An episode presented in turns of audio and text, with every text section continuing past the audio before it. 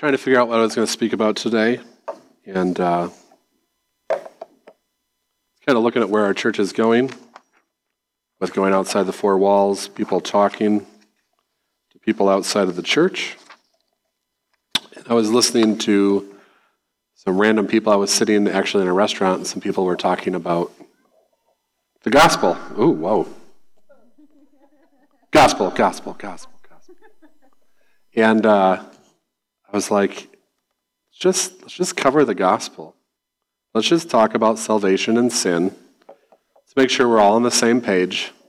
And a little more in depth than I used to do a sin and salvation thing with the youth when I was doing the youth class. This is a little more in depth, but we're a little older, so. My slides, are they up there? I'll just start off by reading some Bible. Genesis 1:31, God saw all that he had made, and it was very good. And there was evening and there was morning, the sixth day. Just want to start off with the fact that what God created was very good. So when we start talking about sin, a lot of people, their first reaction is, why would God create sin? God did not create sin. He didn't decrease sin. When he spoke things into being, when he spoke everything that we have, the matter, everything behind it, it was very good. We know that God did not create sin. We know that God did not necessarily create evil. And so let's look at that to begin with, because we do need to figure out evil and sin. God did not create sin. Am I working yet? He did not decree it. He only decreed that everything he made was very good. He provided and declared a standard. Evil is not a created object. When we think about God creating things, we think about objects. We think about his creation, what he covers in Genesis, what he covers with the angels. It's hard to think of evil because we think of evil with a very philosophical mind because of the world that we live in. We think of evil as like a force, and but really, what evil is evil is when something falls short of that standard that God created. When God created everything, and he said it is good, it's very good. Anything that is not very good, that is not up to the standard of God, is what we decide is evil, is what we see as evil. Does that make sense? A lot of people get really hung up on, like, if God is God and he's all powerful. Why did he let sin happen? Why did he create sin? Why did he create evil? And those are good questions, but he was not directly responsible for the creation of sin and evil. Evil is not necessarily a being. It's just that stuff which falls short of the goodness and the holiness of God. Sin was found in Satan when he chose for something God had not chosen for him. God declared that everything was very good. Everything had a role. Everything had a function. Satan decided to go against his role and his function in God. And by doing that, sin and evil enter in. A good way to think of this is when we choose when we choose things that are really against God's will, we're sinning. That's the best way to try to come up with some kind of way to explain sin to people, is when we decide that we're going to do something against that standard that God said is very good, we are entering into sin. And God did know about sin. He knew before he created everything. We know that God had knowledge of all of it. And he still allowed us to be created with free will. He still allowed the angels to have free will, and knowing the price that it would pay. We know that free will is a big thing for God. There's no true worship without free will.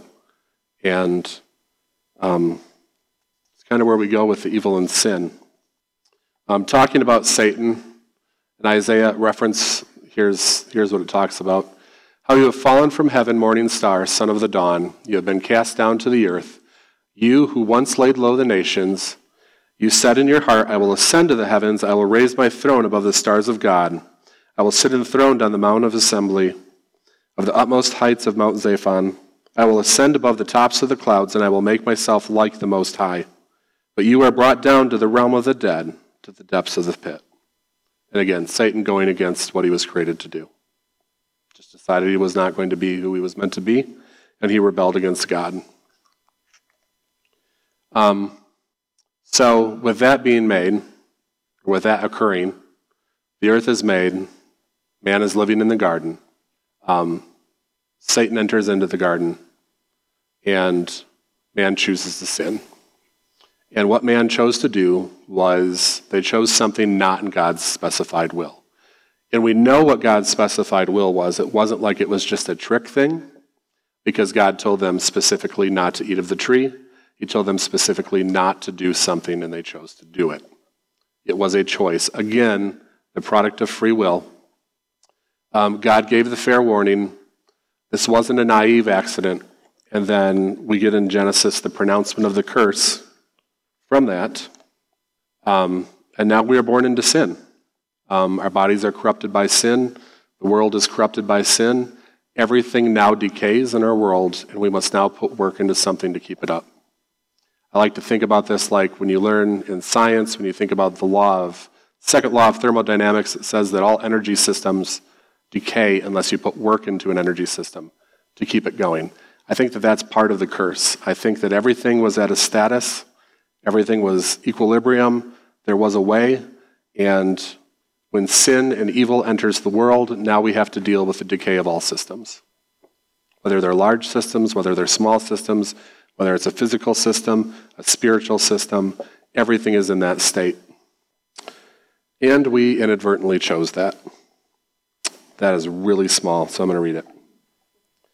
Romans 5:12. Therefore, just as sin entered the world through one man, and death through sin, and in this way death came to all people, because all sinned, to be sure, sin was in the world before the law was given. But sin is not charged against anyone's account where there is no law. Nevertheless, death reigned from the time of Adam to the time of Moses, even over those who did not sin by breaking a command, as did Adam, who is a pattern of the one to come. But the gift is not like the trespass. For if the many died by the trespass of the one man, how much more did God's grace and the gift that came by the grace of the one man, Jesus Christ, overflow to the many? Nor can the gift of God be compared with the result of one man's sin. The judgment followed one sin and brought condemnation, but the gift followed many trespasses and brought justification. For if by the trespass of the condemnation, but the gift followed many trespasses and brought the justification. For if the trespass of the one man, death reigned through the one man, how much more will those who receive God's abundant provision of grace and of the gift of righteousness reign in life through the one man, Jesus Christ? Consequently, just as one trespass resulted in condemnation for all people, so also one righteous act resulted in justification and life for all people. For just as through the disobedience of one man the many were made sinners, so also through the obedience of the one man the many will be made righteous. The law was brought in so that the trespass might increase, but where sin increased, grace increased all the more, so that just as sin reigned in death, so also grace might reign through righteousness to bring eternal life through Jesus Christ our Lord. That's the answer to our pickle. Now, what I would like to talk about is this is where we get a little termy, and we need to talk about terms. And like if we're out explaining the gospel to people, the entering in of sin and the barriers that keep us from God, there's multiple barriers. When we explain it to people, sometimes we can very much simplify it, but I kind of want to cover what most of the people call the barriers. So I'm going to start with the barriers, and then I'm going to use the words, the things that happen through salvation that destroy those barriers. That's kind of where I'm going. So I just want to go through some barriers, then what Jesus did to destroy these barriers and give us a firmer understanding of what salvation does and get it fresh in our minds for when we are relaying the gospel. Barrier one that we have to deal with when we are sinners is the holiness of God. We can talk about the Isaiah throne room experience where Isaiah is brought into the throne room of God. The angels are all holy, holy, holy. And Isaiah is like, oh, I am not supposed to be here. What is this I'm feeling? I feel disgusting. and just that realizing that God is holy. Isaiah felt it right away. And so we talk about it in other places in the Bible too, but that barrier is going to keep us away. Habakkuk 1:13, you are too just to tolerate evil. You are unable to condone wrongdoing, so why do you put up with such treacherous people? Why do you say nothing when the wicked devour those more righteous than they are? Just talking about God not tolerating any evil. 1 John 1:5 says, now this is the gospel message we have heard from him and announced to you. God is light, and in him there is no darkness at all. Genesis 18:25, far be it from you to do such a thing, to kill the godly with the wicked, treating the godly and the wicked alike. Far be it from you. Will you not judge the whole earth to do what is right? The holiness of God judging. 2 Timothy 4:8, finally, the crown of righteousness is reserved for me. The Lord, the righteous judge, will award it to me on that day, and not to me only, but to all of those who've set their affection on his appearing. Deuteronomy 32:4, as for the rock, his work is perfect, for all his ways are just. He is a reliable God who is never unjust. He is fair and upright. Romans 2:5, but because of your stubbornness and unrepentant heart, you are storing up wrath for yourselves in the day of wrath, when God's righteous judgment is revealed. God will repay each person according to what they have done. So just knowing us in our decay, us in all of our sin, being able to enter into the holy place, that's not how things work. There will be a reaction. So we are, the holiness of God, I don't want to call it a barrier and call it a bad thing. The holiness of God, we know that it's not a bad thing. But it is one of the barriers that keep us from living the life that we're supposed to live. The barrier two that I want to talk about is the sin of man. And we'll talk about the sins of man here, because there's different sin of man. When the Bible refers to the sins of man, they're talking about, there's like three different types of the sins of man that impact our life. The sin of man, let's just look at the general verses. Romans 3:23, for all have sinned and fall short of the glory of God. That applies to all of us. Isaiah 59:1. Look, the Lord's hand is not too weak to deliver you. His ear is not too deaf to hear you. But your sinful acts have alienated you from God. Your sins have caused him to reject you and not listen to your prayers. John 14:6, Jesus replied, I am the way, the truth, and the life. No one comes to the Father except through me. Acts 4:12, and there is salvation in no one else, for there is no other name under heaven given among people which we might be saved. The first sin I want to talk about is what people refer to as imputed sin. Imputed sin of man is we read about this earlier in Romans 5. Adam is the representative head of the human race, and because of our natural relationship to him, his sin is imputed, reckoned to the entire human race. God views the human race as though we have sinned in Adam or with Adam. But in this, we also see God's grace, as Paul explains in Romans 5:12-18. For just as Adam's sin was imputed to every human being as a descendant of Adam, because of Adam's one act of sin, so Christ's righteousness is imputed to all who become children of God by faith in Christ because of his one act of righteousness. So when Paul is specifically talking about that in Romans 5, he is expressly, it's concerning the imputed sin that we get just from being sons of Adam. Just being part of Adam's race. The next sin that I would like to talk about is inherited sin. The Bible teaches the fact that as the posterity of Adam, every child is born with a sinful nature inherited from his parents. So we have the overarching human sin, that just being part of the human race, we have that sin carried upon us. Then now we are talking about inherited sin. We talk about curses from generation to generation and inheriting the sins of the father, just as there's blessings that come from our forefathers and generations before. So there's also the sin that we have to deal with, the familial sin. Ephesians 2:1, and although you are dead in your offenses and sin, in which you formerly lived according to the world's present path, according to the ruler of the domain of the air, the ruler of the spirit that is now energizing the sons of disobedience, among whom all of us are formerly lived out, all of us also formerly lived out our lives in the cravings of our flesh, indulging the desires of the flesh and the mind, and were by nature children of wrath, even as the rest. The vital principle is that men do not sin and become sinners, rather they sin because they are sinners. Does that make sense? It's how we're born. It's what we get from our parents. So there's imputed sin, which is the line of Adam. Inherited sin, slightly different. That's talking about the direct generational sins that we deal with. And then there's just the good old stuff that we like to do on our own. And that is personal sin. And this refers to the products of the sinful nature of inherited sin, the actual deeds, or acts of sin, which all men do because they are sinful.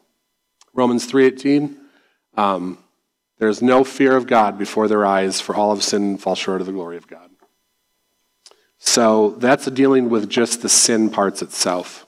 Just the sin that's going to kill us. Then there's the other barrier that people differentiate, and this is the penalty of sin. Because God is holy and man is sinful, God's perfect justice must act against man to charge him as guilty and under the penalty of sin with a debt to pay and a sentence to serve. Thus, the law of the Old Testament functions as a bill of indictment. It shows man guilty and under the penalty of sin. So this is the spiritual legal consequences of sin. That makes sense. This is God saying, here are laws. You are not following these laws. So now this is a barrier also. And this is the penalty of sin. These are the laws. These are the spiritual rules that we enter into because of the sin.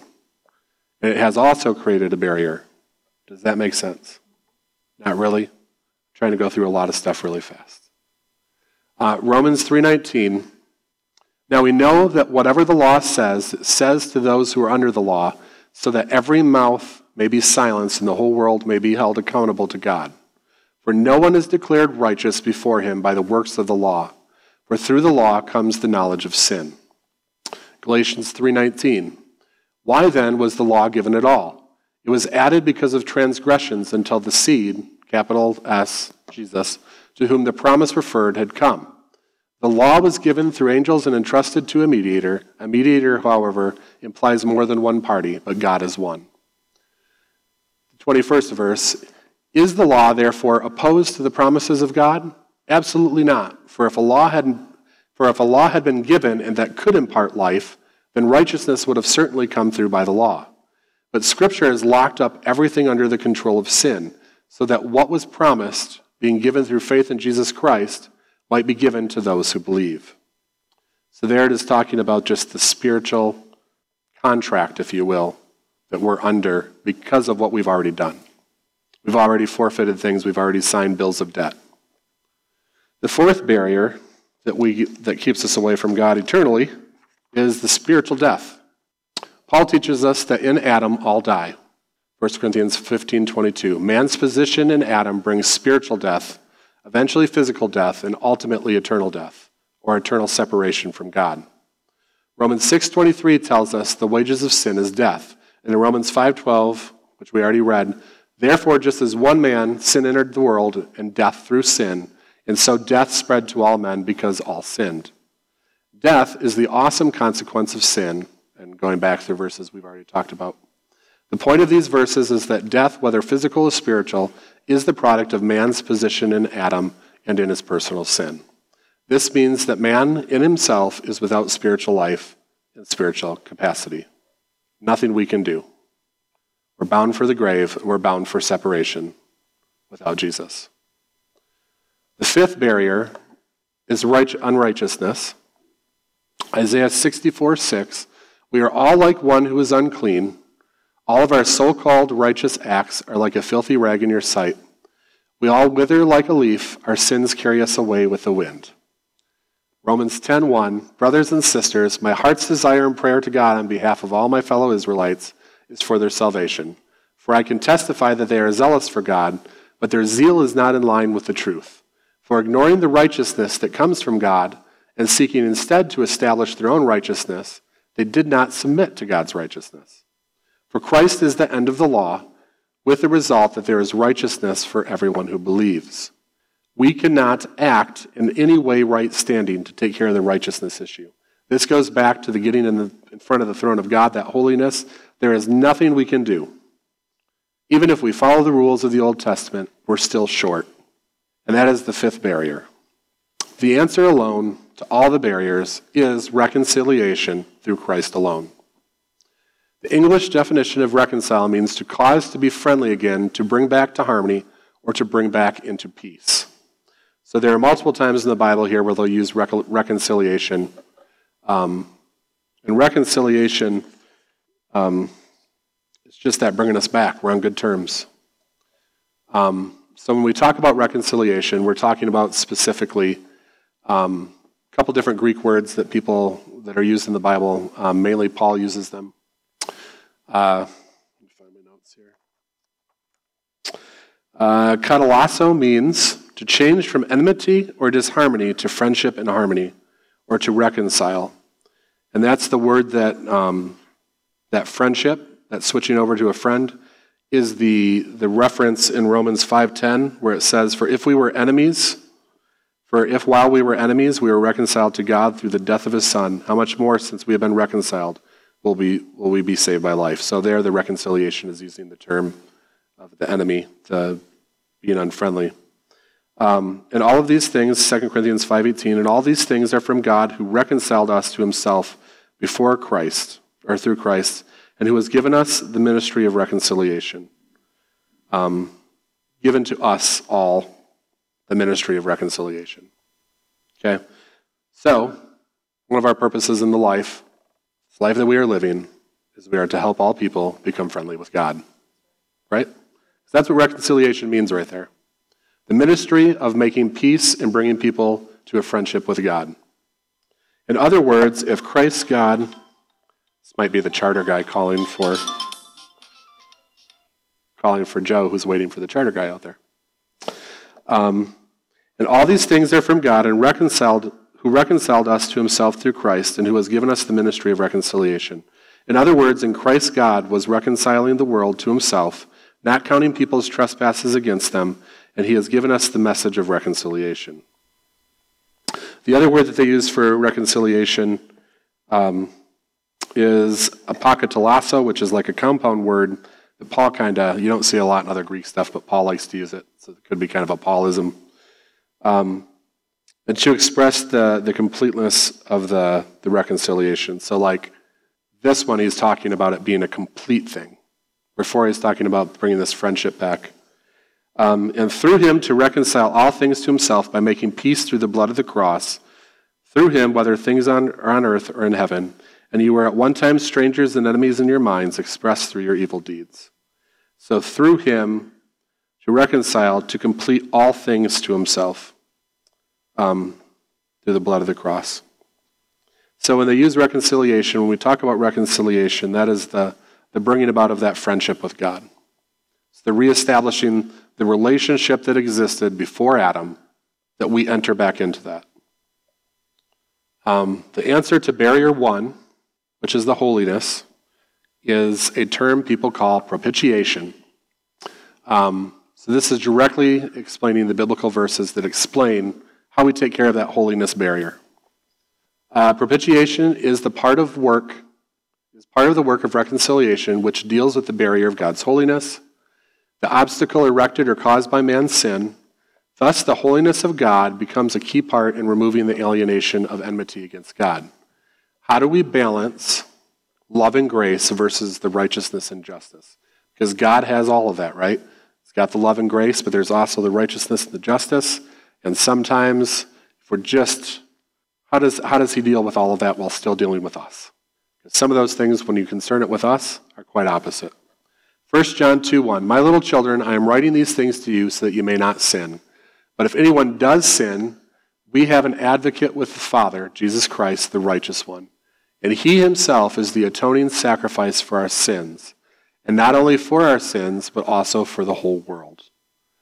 There you go. It is the sacrifice for our sins of Jesus. No longer animals, no longer whatever else God put a Band-Aid on that allows us to enter in. Hebrews 2:17, therefore, he had to be made like his brothers and sisters in every respect, so that he could become a merciful and faithful high priest in things relating to God, to make atonement for sins of the people. So we have to view Jesus yet, and the Bible talks about Jesus being our priest. Jesus is the one who did his priestly duty and made us so that we can enter into God's holiness. It's part of the salvation process, part of what he did. God publicly displayed him at death as the mercy seat accessible through faith. So, there again, if anybody knows the mercy seat, they used to sprinkle over the mercy seat to atone for the sins. And Paul is saying that God publicly displayed Jesus as that sprinkling on the mercy seat. This was to demonstrate his righteousness because God in his forbearance had passed over the sins previously committed. This was also to demonstrate his righteousness in the present time so that he would be just and the justifier of the one who lives because of Jesus' faithfulness. So when we talk about the term propitiation, we are talking about the spiritual priestly act of making us holy to enter into the presence of God.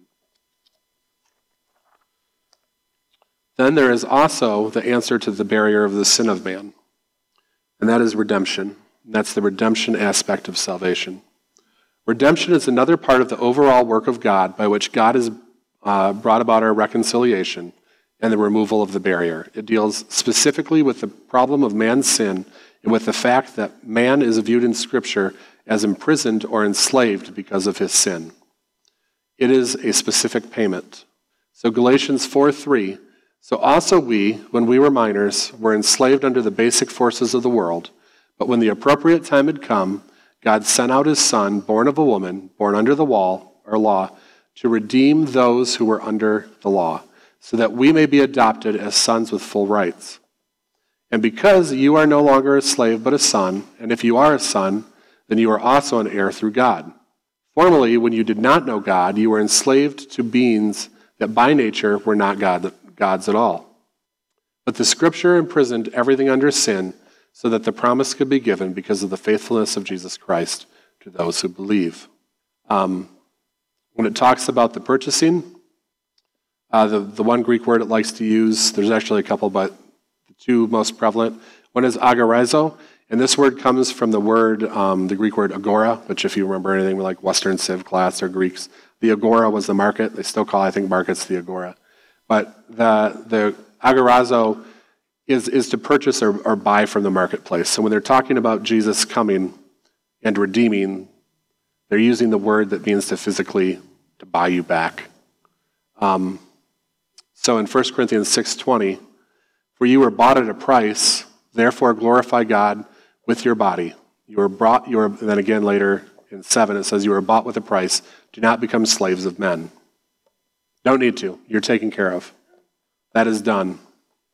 Everything that mankind, so that's Adam's sin, your family's sin, your sin, everything is taken care of in that purchase price.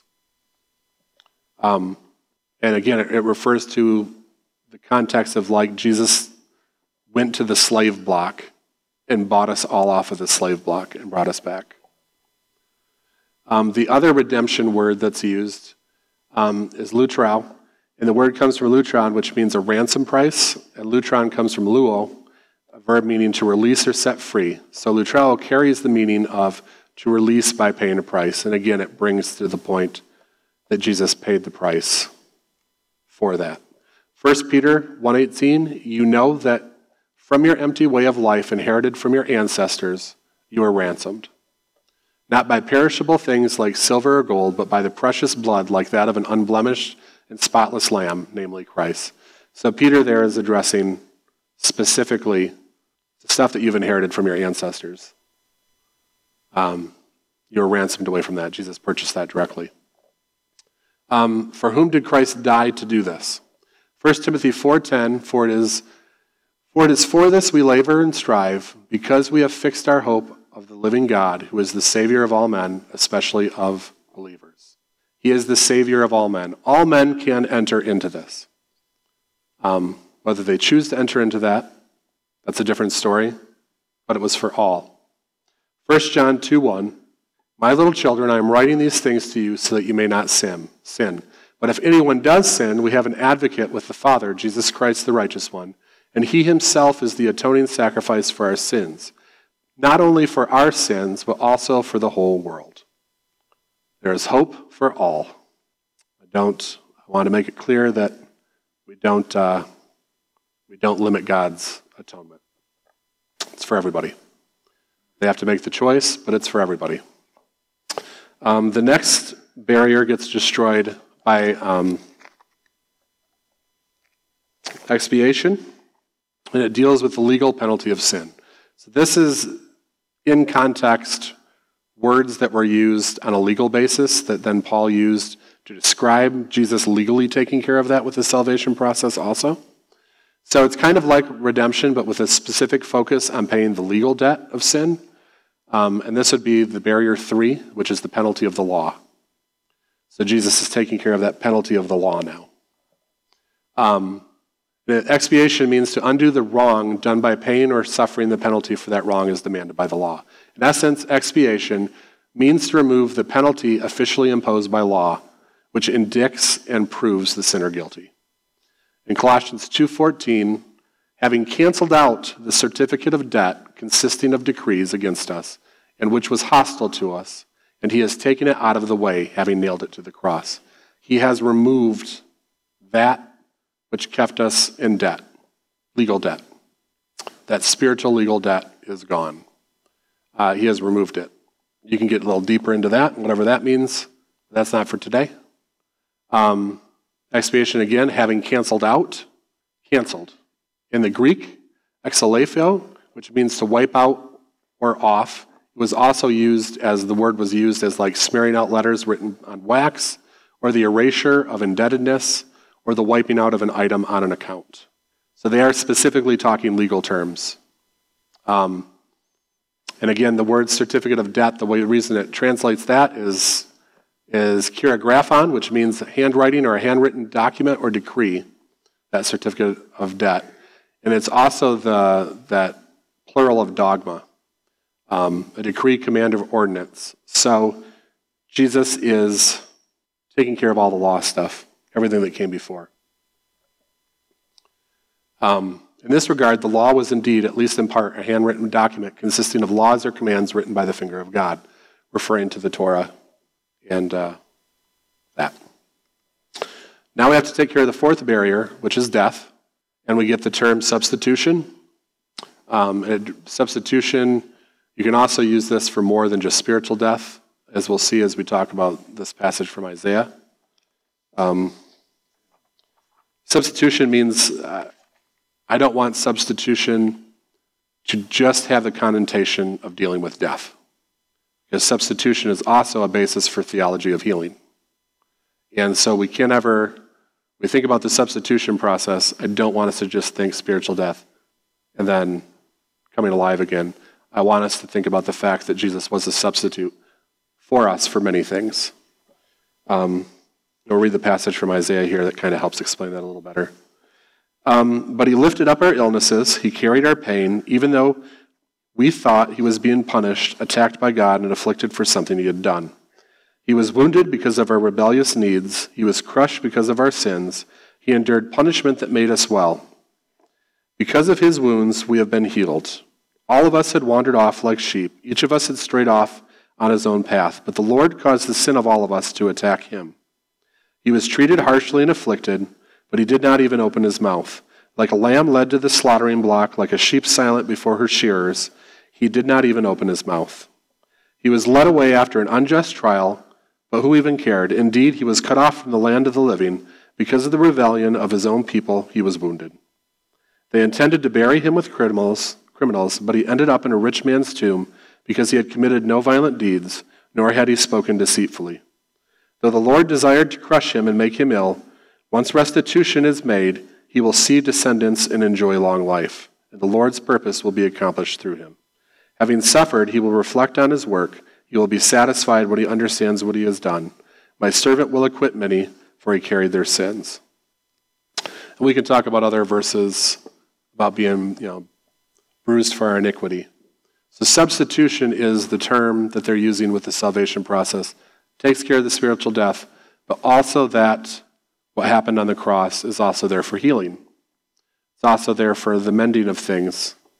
And there's more places we can go with that. Anti-word for in the place of, and hooper for the sake of. Those are the two terms that we're going to talk about here. But God demonstrates his own love for us, and that while we were sinners, Christ died for us. 1 Corinthians 15:3, for I passed on to you as of first importance what I also received, that Jesus died for our sins according to the Scripture. 2 Corinthians 5:21, God made the one who did not know sin to be sin for us, that in him we would become the righteousness of God. Hebrews 2:9, but we see Jesus, who was made lower than the angels for a little while, now crowned with glory and honor because he suffered death, so that by God's grace he would experience death on behalf of everyone. And now we're going to talk about the barrier of unrighteousness and the process. The word that they use a lot of times to convey that barrier is the word justification.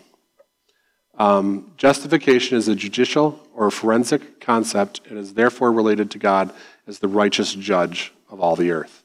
So when we're talking about justification, we're viewing God as judge, which we know he is judge. God can condemn, compromise, or he can make righteous. Those were his three choices. We were all in sin. He could just condemn us, he could compromise us and bring unrighteousness into his midst, or he could go through a process of making us righteous. But any righteousness the sinner has must be actual and not fictitious. Does that make sense? So what we're saying is, in order for us to be righteous, we can't do it on our own. And if we were to try to do it on our own, and then God just let it pass, it would be fictitious, right? It wouldn't be real. It's not real righteousness. And it wouldn't be acceptable by God's standards. So then he had to take care of this for us. And that's where the righteousness comes in. He is our righteousness. In this can be accomplished then and only then can he justify. So he's going to take care of it for us. And we'll read Romans 3. Romans 3:21, but now apart from the law, the righteousness of God, although it is attested by the law and the prophets, has been disclosed, namely, the righteousness of God through the faithfulness of Jesus Christ for all who believe. For there is no distinction, for all have sinned and fall short of the glory of God. But they are justified freely by his grace through the redemption that is in Christ Jesus. God publicly displayed him at his death at the mercy seat, accessible through faith. This was to demonstrate his righteousness because God in his forbearance had passed over the sins previously committed. This was also to demonstrate his righteousness in the present time so that we would be just and the justifier of the one who lives because of Jesus Christ's faithfulness. Philippians 3:7, but these assets I have come to regard as liabilities because of Christ. More than that, I now regard all things as liabilities compared to the far greater value of knowing Christ Jesus my Lord, for whom I have suffered the loss of all things. Indeed, I regard them as dung, that I may gain Christ and be found in him, not because I have my own righteousness derived from the law, but because I have the righteousness that comes by the way of Christ's faithfulness, a righteousness from God that is in fact based on Christ's faithfulness. So there he's talking about the law could not get him to the place of righteousness. Only through Jesus Christ is the righteousness attained. So we don't do anything for our righteousness. God has provided that. Nothing we can do for that. So those are the things that take down each of the barriers that keep us from God. So if we're talking to people and we're giving them a salvation message, usually people start with, why do I need it? And you need it because of these 5 things that are occurring. I mean, you can simplify it if you want. But we all have those 5 barriers before we find Jesus Christ. And then we explain, you don't have to use all the technical terms, but then we explain how Jesus takes care of all of that. Why you need it, what he provides, let's do this, that type of thing. I also want to put, just so that we can make clear, as we talked a little bit about limited atonement and unlimited atonement, which people can get iffy on depending on churches that they go to. We believe that Jesus died for all, that it is available for all, and that Jesus did not just die for a select few. So I just want to make sure that that's clear. Anybody that wants it, it is available. Jesus' blood paid for all of it. Jesus' blood was not just spilled for select people. The other thing we need to cover is that there is only one answer. Jesus said to him, "I am the way, the truth, and the life. No one comes to the Father except through me." That is tough to theologically argue around. People try. 1 Timothy 2:5, "For there is one God, and there is one mediator between God and men, the man Jesus Christ." Tough to slip around that. Acts 4:12, "And there is salvation in no one else, for there is no other name under heaven given among men by which we must be saved." Jesus is the only way and the only answer to get back into the good graces and the relationship with the Father. When we go out and we preach the gospel, we need to address it not in a get-out-of-hell-free ticket. We need to address it as an establishment of you becoming the person and living the life you were intended to live from the start. We are breaking down those barriers. Jesus Christ is taking care of those barriers so that you can step into who you were meant to be. Hell is scary, but hell is not where I would want to go when I am evangelizing to people. Everybody, for the most part, there's just a lot of people unhappy with their lives. They're unhappy with what they're doing in life. They're depressed. They don't feel that worth. They don't feel that value. They're lost because they don't have true significance. And I think that as we evangelize to people, I think we try to offer a fix to that. There are some people that are probably still scared of hell, but they just need to be restored. And we need to show them that this is what restoration looks like. This is where you're at. This is where you could be. Barriers destroyed. That's the gospel. Coming into the family of God, then into the family of God, establishing the kingdom. The idea is that all of this brings us into good graces with God, and we become a new creation. That new creation is a creation of the kingdom. And that's where I'm at with the gospel. And so I hope that when we talk to people, we have words and ideas in our head that allows us to explain it clearly. There's a lot here. I went through a lot of stuff. But that's the theology for it. That's the basic underlying principles that take care of the things that kept us away from God. And now we are not kept away from God, because of Jesus and everything that he has done. That's what I wanted to talk about. Jesus is the only way, and we need to present him in a way that benefits life and not as hell and judgment. Hell and judgment is real. I would never take away hell and judgment. Both of those things are reality. But that's not why I'm glad I'm saved. I'm glad I'm saved because I live a daily life and a fulfilling life doing everything with Jesus and what Jesus has called me to do. Does that make sense? I don't want to downplay hell because I'm not a hell downplayer, hell doesn't exist guy. But that's not why I'm happy to get up in the morning.